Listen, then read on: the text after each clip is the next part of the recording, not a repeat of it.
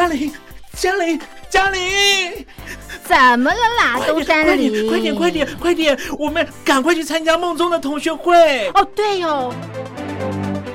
我是班长梦宗，欢迎来到同学会不会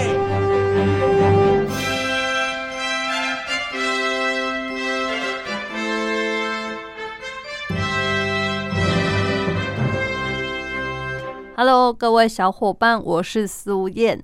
经过了上礼拜的中秋连假呀，我真的是有一点点给他小发胖了一下啦。因为呢，台湾的中秋连假一口气就放了四天呢，四天假真的是一定要吃吃喝喝的。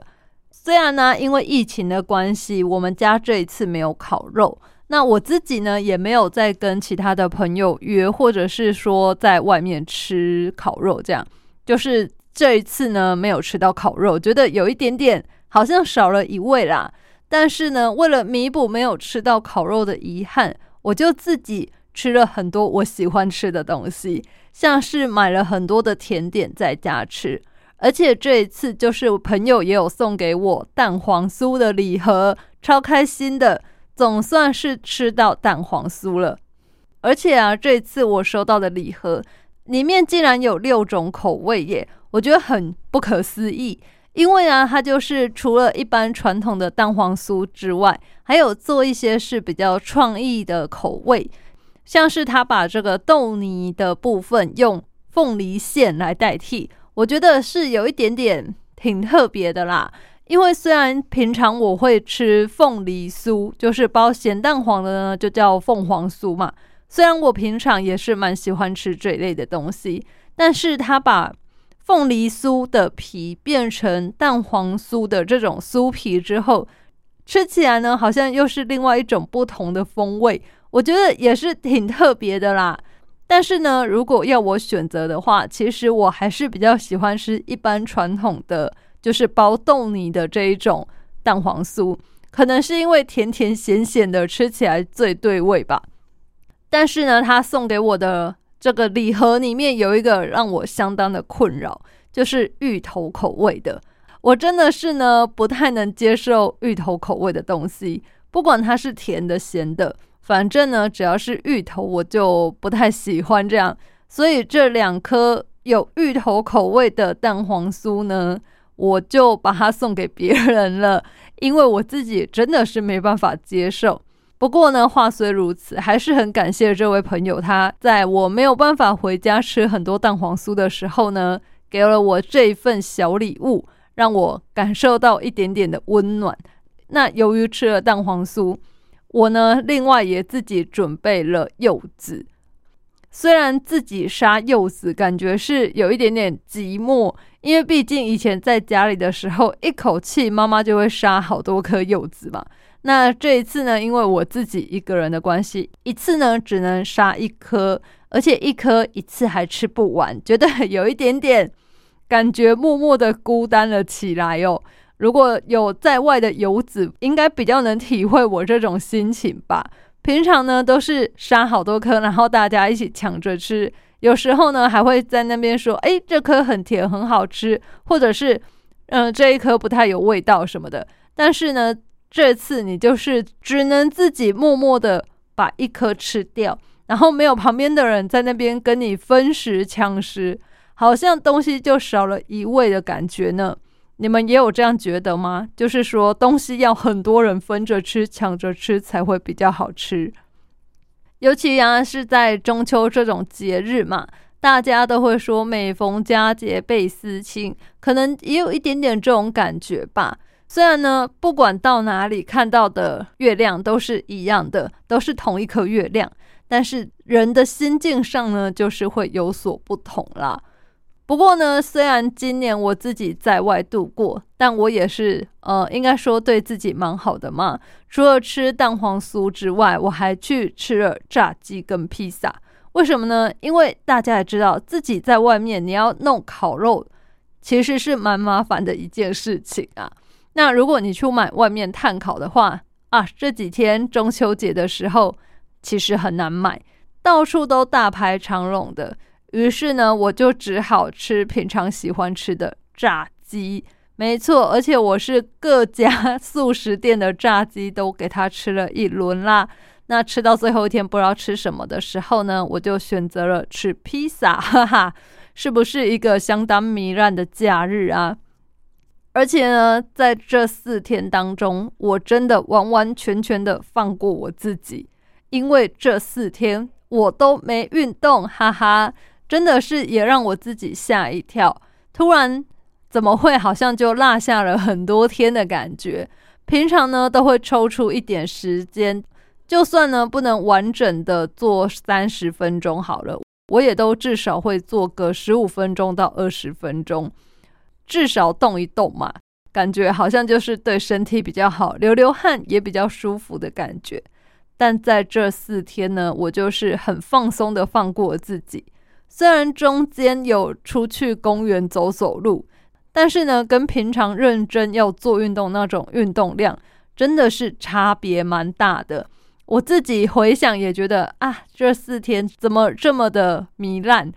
不过呢，我想偶尔放假就是这样吧，放过自己也是蛮好的，不要太过于苛求自己。有时候呢，把自己逼得太紧，反而会压力太大呢。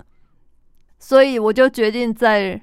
这四天里面，放过自己，好好的让自己呢有充分的休息，那也不要有时间的压力。因为平常如果要运动的话，我就会下午的时候蛮在意时间的，因为怕太晚运动啊。如果要出去外面跑步的话，太晚开始的话，天就会黑很快。那再加上回去之后，你还要洗澡啊，干嘛的，之后才能够再去吃饭嘛。这样时间呢就会拖得很晚，反而晚上又容易会晚睡觉，晚吃饭就晚睡觉嘛。为了避免这种情况呢，我通常会稍微早一点，就是控制一下时间啊，不要说啊五点了才想到今天还没去运动，这样子呢压力就会比较大一点。所以呢，如果平常要运动的话，我都会很在意时间，大概三四点左右，我就会开始做一下心理准备。那准备差不多之后呢，就可以开始运动了。偶尔像这样完全不用在意时间的时候，也是挺好的。其实我原本也是想运动啦，但是呢，就在我第一天发现自己不知不觉的就已经太过开心，导致过了这个时间呢，后来的第二天我就决定，好吧，那我也默默的不要那么注意时间好了。等到后来又想起来要运动的时候，嗯，怎么就已经准备要吃晚餐的时候了？每天都这样，不知不觉的时间就过得很快哦。也就这样呢，落下了四天。放心吧，各位小伙伴，从这个礼拜开始呢，我又会好好的给它动起来了。因为啊，太过放纵自己，我站上体重计的时候，就发现自己小小的胖了一点点。真的只有一点点啦，就是一两公斤这种感觉。但是，一两公斤呢，对于现在的我们来说，要瘦下去没有像以前那么容易了。大家以前学生时代应该要瘦都很快吧？稍微一两餐、一两天忌口一点，也不用到不吃不喝，稍微忌口，稍微注意一下，好像诶体重就已经恢复了。但是呢，渐渐的随着年龄的增长啊，这个代谢呢就是越来越慢。现在呢，就算一个礼拜不吃，我想也是瘦不下来的。而且呢，在瘦下来之前，你自己就先受不了了啦。所以呢，现在的我们呢，已经不能够再这么放肆，不能这么肆无忌惮的吃老本吗？不能够这么的随随便便了，都要有严格的计划，好好的执行啦。所以这个礼拜开始呢，我又要开始。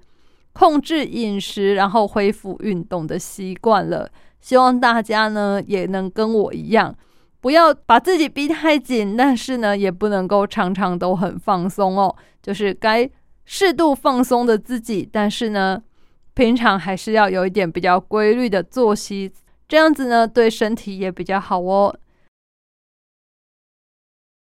那接下来呢，来跟大家讲一个我觉得蛮特别的 YouTuber，就是关少文。那关少文呢，他自己以前是一个记者，可是呢，他后来毅然决然就辞去他的工作，他决定他要当一个全职的 YouTuber。那其实，在他刚开始要从事这件事的时候，他也曾经迷惘过。那也有很多人唱衰他，因为其实他的外形不是很俊俏，他是属于胖胖的可爱型的男生。但是呢，他也不理会这些唱衰他的人啊，他就是坚持做自己想做的事。那事实也证明哦，只要你能够坚持，并且呢，一步一步踏实的往前走，做好自己想做的事，那有所规划，不是一个很空泛的梦想。然后再加上你自己的努力的话，最后都会成功的。他现在呢，我觉得他就是算蛮成功的 YouTuber，而且我觉得最励志的地方是呢，其实他的歌声不是很好，但是呢，他很早以前就决定他要发唱片。那他现在呢，也已经成功的完成自己的梦想，就是发唱片这件事情。虽然呢，他不是出一张十首歌的这种大专辑啊，他是先出单曲，但是呢，我还是觉得这个精神很厉害，因为我相信有不少人小时候都会梦想哦，自己要当歌手，要唱歌给大家听。但是呢，长大之后的你，对于这份心情还能够记得多少？那又有多少人能够真的去实现，真的动手去做？我相信，等一下我播放这首歌给大家听之后，大家也会想说：“嗯，就这样也能够当歌手，也能够出片吗？”是的哦，现在呢，只要你想做、敢做，我相信都是能做的。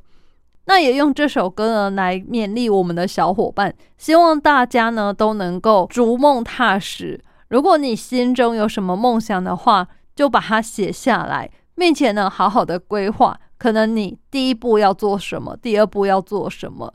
那有些人会说啊，可是我不太晓得怎么规划。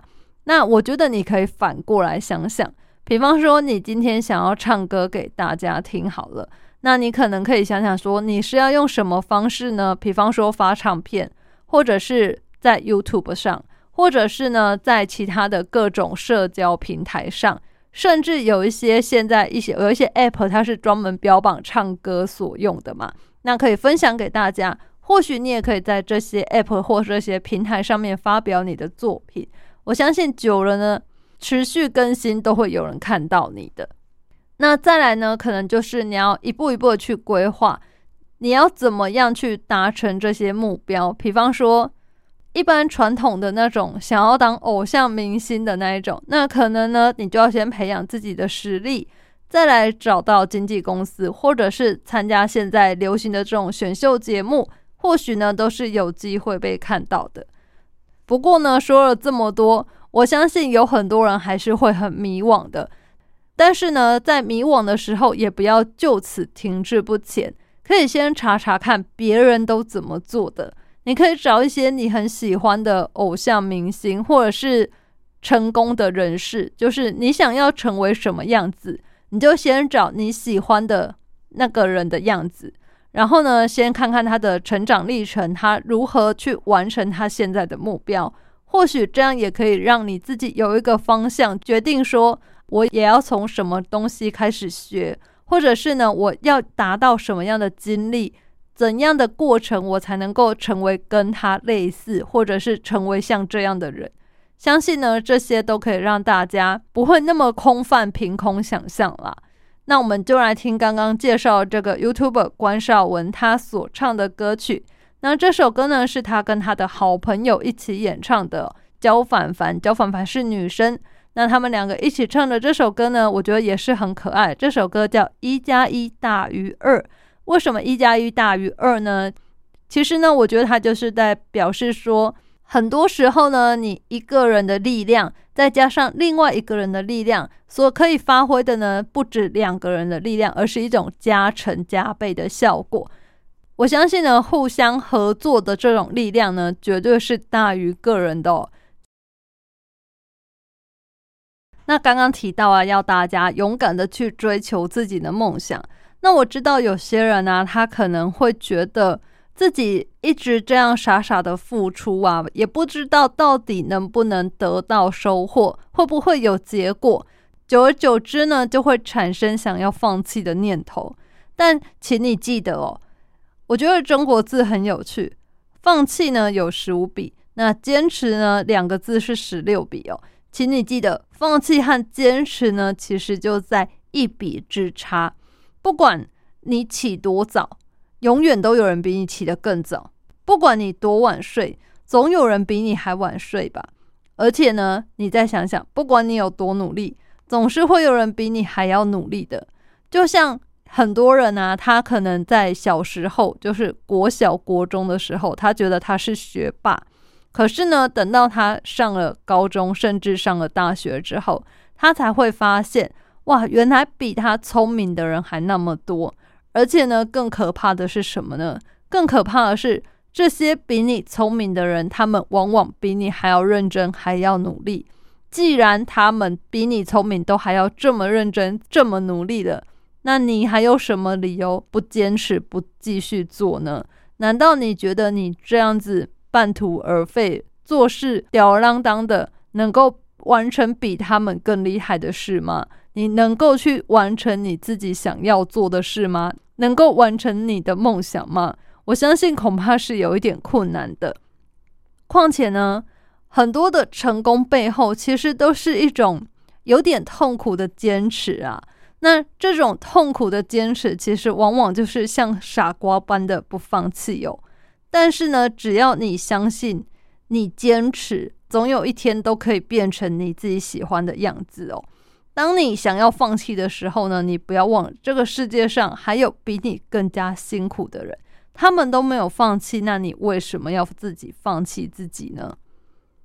就像是滴水穿石好了。你想想，水是这么柔弱嘛？你平常洗手什么的，一定不觉得它的力量有这么大。可是呢，当你日积月累，慢慢的一天一天一天的过去了，这个看起来不起眼、这么柔弱的水滴，它竟然也可以把石头穿破，形成一个大洞。这么想想，不觉得我们人类真的要好好向大自然学习吗？就是持续的坚持做下去，千万不要为自己找借口。因为呢，我听过一句话，他说呢，失败的人找借口，成功的人找方法。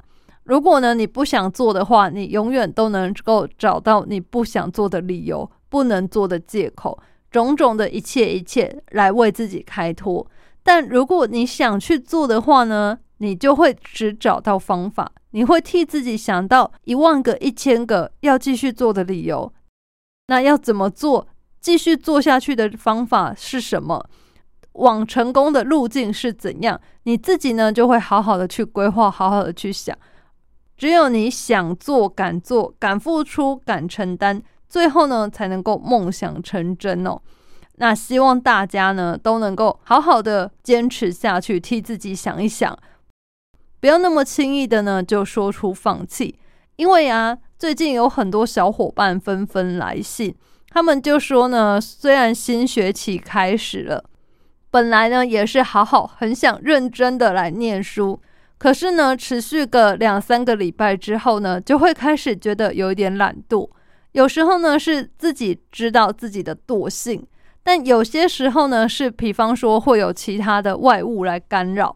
像有一个小伙伴，他就说他其实他是球队的，往往啊下课之后去练球，练完球之后回家，他就觉得好累了，他没有办法继续认真读书了。可是呢，他自己又觉得这样子下去不行，这样子下去呢，他要么呢就是不打球，要么呢就是不读书。他觉得呢这样子的抉择让他很痛苦，于是他就写信来了。那我想告诉这位小伙伴，其实呢，你要在中间找到自己的平衡的方式，或者是如果你真的觉得太累，就是练完球回去太累，没有办法再读书的话，或许呢，你需要改变的是读书的时间。也许你可以晚上回家之后就不读书，你只要把作业写完，然后就去洗澡睡觉之类的。你早上早一点起来读书。我相信，只要你想的话，都有办法挤出时间的。而且呢，很累，很累是你自己觉得吧。你可能呢，久了习惯之后，就会比较渐入佳境，不那么累了。或者是呢，你改变一下，因为练球可能是要跟大家一起练，可能不能改时间。所以我给你的建议呢，就是改变你读书的那个时间。我觉得你可以试试看，就是早上起来读书，或者是呢，在学校的时候辛苦一点，你把每一个下课跟休息时间都拿来读书，就是把你原本回家应该要读那个分量，就在白天上课的时候做完。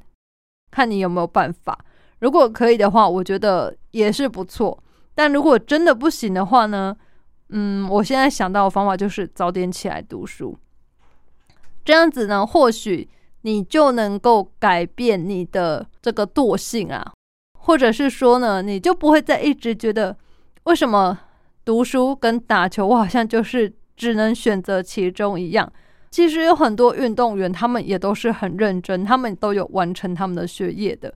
不是说如果你选择了运动这条路，你就非得要成绩不好啊，或是中途之后辍学啊，或者是就是必须要抛弃学业啦，并没有一定要这样子哦。希望呢，让你有一个方向，给你做个参考喽。那接下来呢，又是要替我们的活动来征文了，请大家踊跃投稿啊！目前收到的稿件呢还没有很多，所以呢，有写信来的听众小伙伴们都有机会可以收到我们的小礼物哦。目前我们的活动呢是叫抖音时代，那抖音时代就是希望大家可以告诉我。你们呢？平常都会在抖音上面看些什么，做些什么，或者是你自己在抖音上面会发表什么样的视频？我觉得很好奇耶，因为呢，我自己是很少使用抖音，可能它的使用习惯跟我比较不符合吧，所以呢，我不是很常用，才会想说借由这个活动来知道大家在上面都会做些什么。那如果呢，你跟苏燕我一样是很少使用抖音的人？也没关系，你可以写信来告诉我最近啊，你看了什么剧，你有什么样的心得？这个呢也符合我们这一次征文的主题哟。只要你写信来写到同学会不会苏验收参加抖音时代征文活动，那这一次的时间是从九月一号到十月三十一号，只要在这个活动期间来信，就有机会可以获得我们的奖品。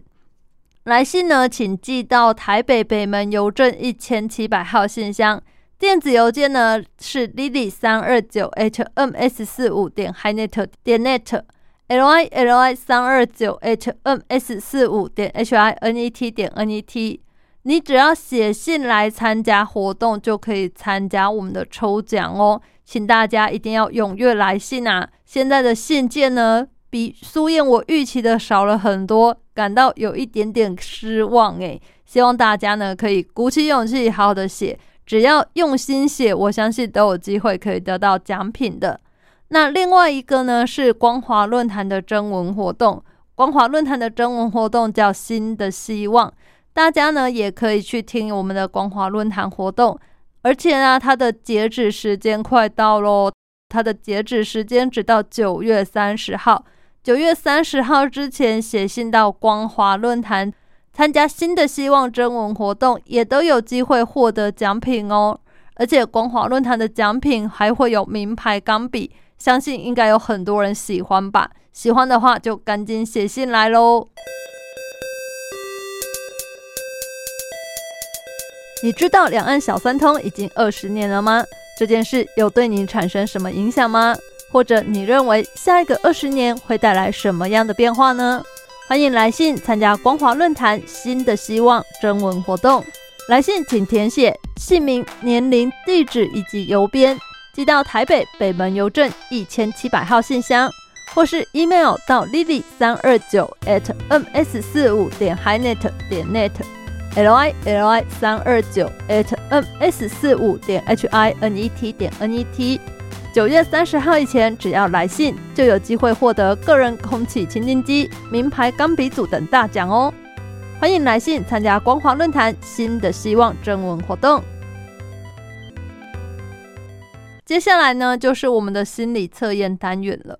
虽然现在时间已经进入秋天，开始有点转凉了，不过呢，我相信应该还是有很多人喜欢吃冰淇淋吧。那今天呢，就跟大家用冰淇淋的食用方式来测出你是不是很优柔寡断的人哦。题目呢，就是平常我们吃的这种盒装的冰淇淋，像是小美冰淇淋或哈根达斯，它是这种一碗一碗、一杯一杯的嘛。那平常你都怎么吃呢？一从表面开始挖挖挖挖挖，然后就吃到底部。二从边缘开始挖着吃，你可能就是会从边缘开始慢慢的吃下去，然后可能就吃到底这样。三围着盒子的边缘一圈，慢慢的挖开始吃。选好了吗？你是属于哪一种吃法呢？首先，如果你选择第一个。从表面开始就吃到底部的人，那你的优柔寡断指数呢是百分之二十哦。从表面开始吃到底部呢，也就是你从眼前看到的东西开始开吃。你的性格是相当率直果断的，是一个很容易很快就可以下好决定的类型。同时呢，你也会正视自己真实的需求，很容易就可以找到让自己开心的事物喽。再来呢，选择第二个从边缘的地方开始吃的人，你的优柔寡断指数呢是百分之九十啊。你会从边缘的地方开始吃呢，也就是你下意识要去选择和别人不一样的东西，所以你也不会想要让别人觉得你很起眼哦。据说呢，这种类型啊是喜欢一下子享受很多，然后缩短享受时间的人哦。最后呢，选择第三个从外围开始吃的人，那你的优柔寡断指数呢是百分之五十。你是属于可以客观看待事物的类型，你对于周围环境所发生的事情啊，都能够从不同的角度来思考，可以做出理性的选择哦。不过呢，另外也代表你不喜欢看到冰淇淋那么快的融化，你是一个善于躲避风险的人哦。那今天的测验呢，是借由吃杯装冰淇淋的方法来看你是不是优柔寡断的人哦。不知道有没有说中呢？我自己觉得好像还蛮准的啦。因为呢，吃冰淇淋就是大家吃的方式好像都有点不一样。那我看完这个心理测验之后，我就默默的观察身边的人，我发现，嗯，好像是有那么一点点准哦。下次呢，大家吃冰淇淋的时候，不妨也可以看一下自己的吃法以及别人的吃法有没有符合这一次心理测验的结果呢？最后呢，要跟大家来分享一下台湾现在的疫情状况哦。其实从中秋节开始，就已经有一些陆陆续续的算是新的感染源吧。其实让大家都很紧张哦。尤其是中间还传出案例是 Delta 病毒所引起的，那大家也知道哦，Delta 的传染力其实是更强的，也因此台湾的民众都非常的紧张，随时都会关心，就是每天下午两点的记者会嘛，他就会公布每一天的确诊病例有多少。那个时候其实大家都会非常的关注，就一直关心，希望说不要一下子飙升太多人。那也幸好，其实目前为止都没有发生大规模的传染事件啦。虽然中间一度有某学校学生他确诊，那因为学校已经开学了嘛，大家都很紧张，很害怕说其他的学生或是老师会受到传染。不过呢，幸好后来裁剪的结果是大家都是阴性的，也就是安全的。这一方面，我想可能也要。得益于台湾现在的防疫意识有比较高了吧，很少会看到有人没戴口罩，而且呢，也已经很习惯去到每个场所你都要量体温啊，然后喷酒精在手上消毒，这些工作其实好像已经融入大家的生活当中，都已经是一个算习以为常的事了吗？我自己现在也是哦，如果出门的时候啊。忘记戴口罩，都会觉得嗯，好像哪里怪怪的。等于你出门的标准配备已经是口罩，已经是一个必备的东西了。可能以前大家出门的时候啊，口诀就是钱包、手机、钥匙。那现在呢，就会多了一个钱包、手机、钥匙、口罩。嗯，OK，可以出门了。不知道小伙伴你们有没有这种感觉哦？那我最近也看到有很多专家说，他觉得呢，专家认为啦，要回到像以前我们可以不用戴口罩的日子，有一点点难度。他是说，希望大家不要有过度的期待。因为要回到不戴口罩的日子，真的真的太难了。毕竟现在新冠肺炎的疫情并没有完全的平息。虽然呢，美国等比较疫苗打比较多的国家都在期待有群体免疫的作用，但我觉得是有一点困难。因为啊，它不仅是一个，就是不仅仅是一个传统的病毒，它是一个新型的病毒。再加上它又会一直不断出现新的变异种，像现在已经出现 MU 哦，反正呢就是它的病毒呢一直一直在更新，让现在大家是防不胜防。你虽然打过疫苗了，但是呢你也不能确定自己就是安全无虞的啦。所以呢，现在可能大家之后就是要习惯戴口罩的日子了。那至于戴口罩对我们的生活到底有没有很大的影响呢？我觉得这个影响力真的，如果跟失去性命比起来，真的是微乎其微。所以也希望大家可以好好的继续遵守各国政府所提倡的防疫政策。像台湾现在就还是持续嘛，戴口罩、勤洗手，然后呢，不要群聚，不要去外面游玩。这个可能没有明确规定说不要去外面游玩了，但就是尽量避免大家群聚或者是出去玩，因为毕竟呢，你出门在外就是有一定的风险嘛。那再来呢，就是疫苗的涵盖率啦。现在台湾除了一开始的莫德纳 A Z，然后后来国产的高端疫苗嘛，前阵子呢 B N T 疫苗也进来了。那也陆陆续续都开始施打了，我也是很希望台湾的疫苗施打率可以赶快提高，因为毕竟前阵子我看统计，他说打完两剂的人竟然就是很低，我忘记几成了，反正就是很低很低，一个你不敢相信的程度。我真的觉得哇，怎么可能会这样呢？难道台湾一开始的模范生是假的吗？不过后来想想，台湾其实所采取的呢，就是勤检疫嘛，就是把一切可能会有问题的呢挡在外面。那可是随着后来这些无症状的传染者变多之后呢，好像就有一点开始比较没有办法那么容易防范了嘛。接下来可能就是要靠疫苗的施打率了。希望大家呢都能够赶快施打到疫苗哦。才能够提升自己的防护力。此外呢，还没打到疫苗的人，我们像苏燕这样的呢，也不用灰心啦。